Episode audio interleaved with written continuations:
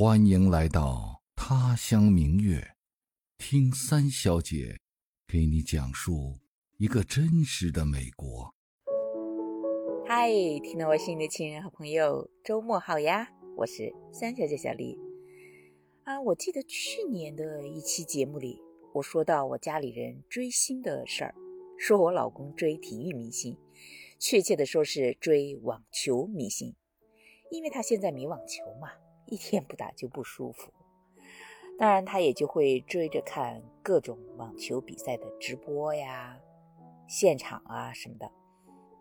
那在我们当地呢，也就是美国的首都华盛顿 D.C，每年八月初也有一场网球公开赛，叫 City Open，中文翻成花旗银行杯网球赛，就是花旗银行赞助的网球公开赛。每年呢都有可能有顶级的选手来打比赛，所以他年年必去看现场。今年的比赛呢正好就是这个星期，他不光自己去看，还要带着我们一起去。今儿呢我就聊一聊我们去现场看网球比赛的经历。听我老公说，每年职业的网球比赛包括四个大满贯、九个大师赛。十一个五百系列的赛事和四十一个两百五十系列的赛事，啊，这个说法呢是按照积分的多少来分的。第一级别的当然就是四大满贯嘛。按时间是一月份的澳大利亚网球公开赛，它是属于慢速的硬地场地。啊，然后是五月到六月的法国网球公开赛，那是著名的红土场地。我老公最喜欢的球星拉达尔就是红土之王呀，他曾经获得了十四个这个赛事的冠军。紧接着呢，就是六月到七月的著名的英国温布尔登网球公开赛，这个呢是草地网球。这个比赛有一个非常特殊的要求，就是所有的参赛者都必须穿白色，不管男的女的。前一阵这个比赛刚结束，我们呢看了比赛的直播。我家孩子最喜欢的那个历史上最年轻的世界第一西班牙年轻球星卡洛斯拿了冠军，他今年刚刚二十岁，嗯。最后就是每年八月到九月的美国网球公开赛，这个是快速的硬地网球。这四个赛事呢是网球界最大的赛事了，无论是从赛事的规模、历史、奖金、积分和影响力，都直逼奥运会吧。能赢得一个大满贯是每一个职业网球运动员的梦想啊。这四个比赛的冠军积分呢，都是两千分。哎，在这儿我顺便解释一下，为什么这四个赛事被称为大满贯？主要是我自己不懂，就上网去查了一下，原来它是从英文 Grand Slam 演变而来的。Slam 这个词呢，是打篮球的时候说的灌篮，而 Grand Slam 最早是指打桥牌时候的通吃。一九三三年的时候，有一个记者为了描述当时著名的澳大利亚网球运动员杰克·克劳福德想赢得四大比赛的决心，而首次使用了这个词，后来就成了惯例，用它来称呼这四大赛事。反正呢，就是指最高级别的系列赛事。这在高尔夫、乒乓球、羽毛球比赛中也有。说到网球第二级别的赛事，就是大师赛。这种赛事每年有九个，冠军的积分是一千分，然后就是十一个冠军积五百分的比赛和四十一个积分两百五十的比赛。我刚说到的我们当地的比赛 City Open 就是积分五百的比赛之一。它总共比一个星期嘛，从资格赛一直打到冠军是。六场啊，大多数的顶级选手都不一定参加，因为分儿不多嘛。但偶然也有数一数二的明星来露个面儿，比如说前两年拉达尔和艾玛就都来过。今年呢，有一个叫 Eddie Murray 的，据说和费德罗、拉达尔和德约科维奇齐名。当年他们统称啊网球男子的四大牛人。他也得过好几个大满贯的冠军，特别是得了两次的奥运会金牌。你知道奥运会四年才一次，想要拿奥运会金牌得有实力加运气吧。所以我老公买票的时候就专门挑了可能有他比赛的那一天。那比赛的门票呢，按位置的远近，票价是不一样的。我老公提前好久就在网上给我们订了体育馆二楼的座位。一个人一天是三十块美元。比赛呢是从中午十二点开始，到晚上十一点左右结束。你想看哪场就看哪场，想去哪个场地看比赛就去哪个场地看比赛，没有限制。因为除了主体育馆，还有好几个单独的场地嘛。我们那天去的比较早，十一点左右就到了。因为停车位有限呀，去的晚了就没地方停车了，就只能把车停到很远的停车场，再坐大巴过来就不方便嘛。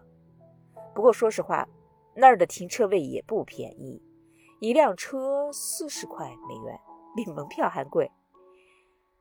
啊，说到门票，我有个事儿还挺纳闷的，就是，你看在体育馆门口的售票处，他挂了一个牌子，说 sold out。意思是说票卖完了，可是等我们到了主体馆一看，空荡荡的，别说二层坐满了，就连一层都稀稀拉拉的，那人都到哪儿去了呢？我老公说，也许大家都在外边的场地看比赛吧，可是外边的场地座位也很空啊，就还挺奇怪的。我老公呢是有针对性的去看明星的训练和比赛，我和老大就 随便看。先找了一个不太晒的场地，看了一局排名四十五和排名八十九的两个小伙子的比赛。看起来吧，两人的排名差着好几十名，但实际上实力是很相当的。两人的发球都很好，最高球速都有一百三十多迈。也就是两百公里每小时，他们的底线也都很稳，跑动也快，有好几个赛点都是很长时间的拉锯战，先是你领先，又是我领先，来来回回的换，打了十几个回合才结束了比赛。最后呢，排名四十五的那个小伙子凭着往前的优势，艰难的赢了对手。那这样的比赛对选手来说可能比较煎熬。但我们看的人就很过瘾啊！每打出一个好球，就会引起一阵欢呼和鼓掌，气氛一直都很热烈。有的时候甚至紧张的都屏住了呼吸。特别好玩的是，那个排名四十五的小伙子，英文名字呢简称 J.J，喊起来的时候就特别像叫姐姐，所以每次有人大喊他的名字的时候，我都忍不住想笑。尤其是几个小小孩，奶声奶气的，真的就跟叫姐姐撒娇一样，特别可乐。呃，不过在另一个场地上，我们看的排名一百的一个日本小伙子和排名三十四的一个白人小伙子的比赛，就可以看得出来，两个人的水平差距还是很大的。嗯，日本小伙子的力量明显弱，比赛就进行的很快嘛。也许懂行的人就能看出什么精妙的技巧，但我们不懂行的人就觉得，哎呀，这样的比赛形式是一面倒嘛，就不够刺激。你知道现场看比赛吗？要的就是那种激烈对抗的氛围。哎，说到这儿啊，我今儿一定要吐槽一下现场看比赛这件事儿。看现场比赛吧，气氛好，参与感也强。那种体验真挺好的，可是不可控的天气因素太坑人了。为什么这么说呢？这就要说到我们那天看比赛的后半段了。我们那天主要是去看一个中国小伙子的比赛的。哎，也许你也知道那个小伙子，他叫商俊成。商人的商，英俊的俊，虔诚的诚，你听说过吗？据说他算是中国年轻一代网球打得比较好的运动员了。他是原来的男足明星商毅，算是当时的国足明星吧，和那个乒乓球双打的世界冠军乌梅的儿子，今年才十八岁，好像去年才开始打职业比赛，是刚出道的新人。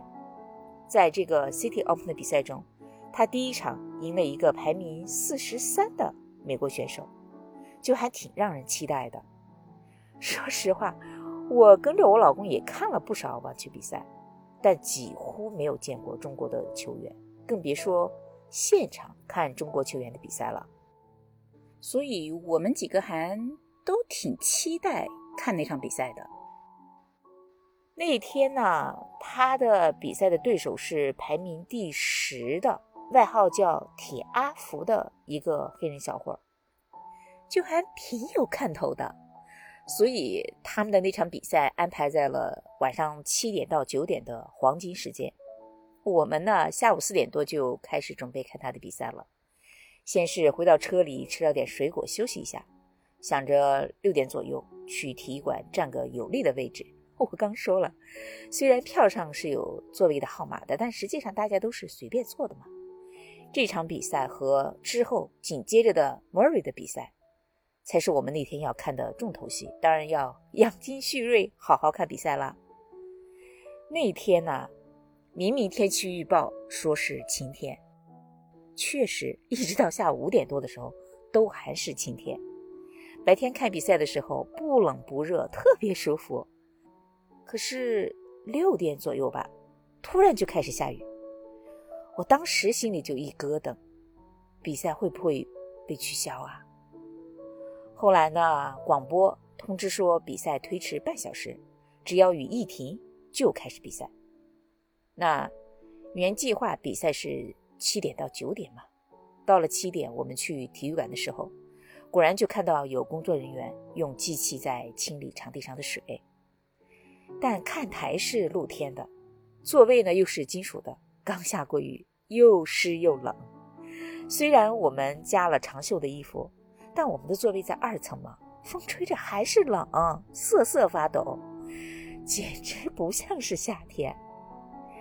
这也罢了，最折腾的是比赛，从七点推到七点半，到七点四十五，再到八点一刻，毛毛雨断断续续就没停过。裁判啊、球童、摄像、主持、工作人员还有观众，大家都在等。可是呢，时间越晚，走的人就越多嘛。我们呢，还咬着牙坚持着，还是想看一下中国小伙子的比赛，给他喊加油。你就看着哈，他一会儿有人去清理一下球场上的水渍，好像要开始了，结果呢又停下了，三番五次的，有一次甚至已经唱了国歌，运动员都已经入场猜了硬币了，结果还是没打成。总之呢，一直拖到晚上十点钟，毛毛雨变成了小雨，小雨又越下越大，比赛最终还是取消了。我们呢，冒着雨回家，想看的两场比赛都没看成，还又冷又饿的，特别郁闷。哎呀，临走前我拍了一张空荡荡的看台边上的中国国旗，聊以自慰。不过小商刚入场的时候，我老公呢给他录了像。我还用中文给他喊加油，他也挺礼貌的，朝我们挥了挥手。那时候我们已经从二层挪到了一层，刚好就坐在运动员入场口边上。后来没看成比赛嘛，还是挺遗憾的。我老公就安慰我们说：“别郁闷了，这就是看现场比赛啊，可能太阳会特别晒，也可能会下雨，什么情况都有可能发生的。”也是哈，现场嘛，有好的地方，就可能有不好的地方。好的地方呢，除了参与感强，现场还有很多好玩的活动的。